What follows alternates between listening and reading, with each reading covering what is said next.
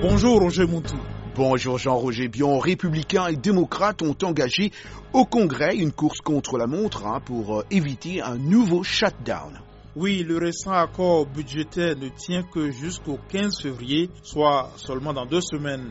Les efforts des parlementaires américains butent toutefois sur l'inflexibilité du président qui continue de demander 5 milliards de dollars pour son mur à la frontière mexicaine. Ce à quoi la présidente démocrate de la Chambre des représentants, Nancy Pelosi, a répondu, je cite, Il n'y aura pas un sou pour le mur dans la loi de financement qui naîtra des négociations en cours. Mais alors Jean-Roger Bion, le président Donald Trump qualifie ses pourparlers de perte de temps.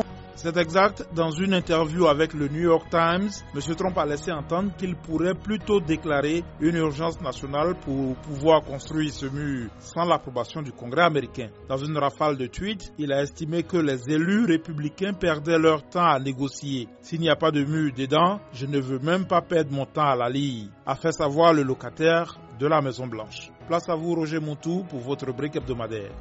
Jean Roger, euh, mauvaise nouvelle dont l'industrie musicale James Ingram est mort à l'âge de 66 ans, ont annoncé euh, ce mardi, mardi dernier plusieurs euh, proches de cette figure du R&B des années 1980, révélé par Quincy Jones.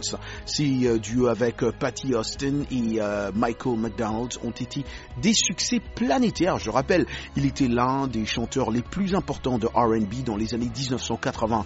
James Ingram illustre, interprète des succès planétaires. Yeah, Moby Day and Baby Come to Me. C'était à l'âge de 66 ans, ont annoncé ses proches ce mardi 29 janvier selon le site américain d'actualité de célébrité TMC. Le chanteur est mort de suite d'une tumeur du cerveau.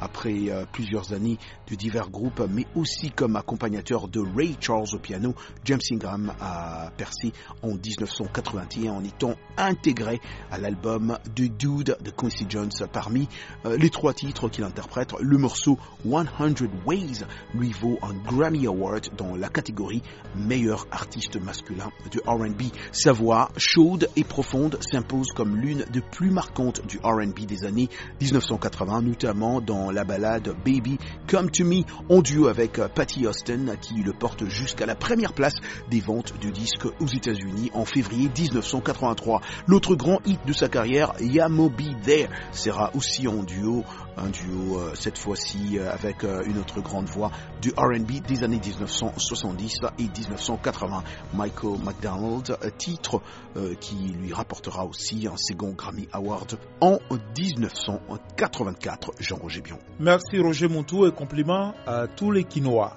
Merci à vous Jean-Roger Bion et merci à tous nos auditeurs qui nous captent partout dans le monde.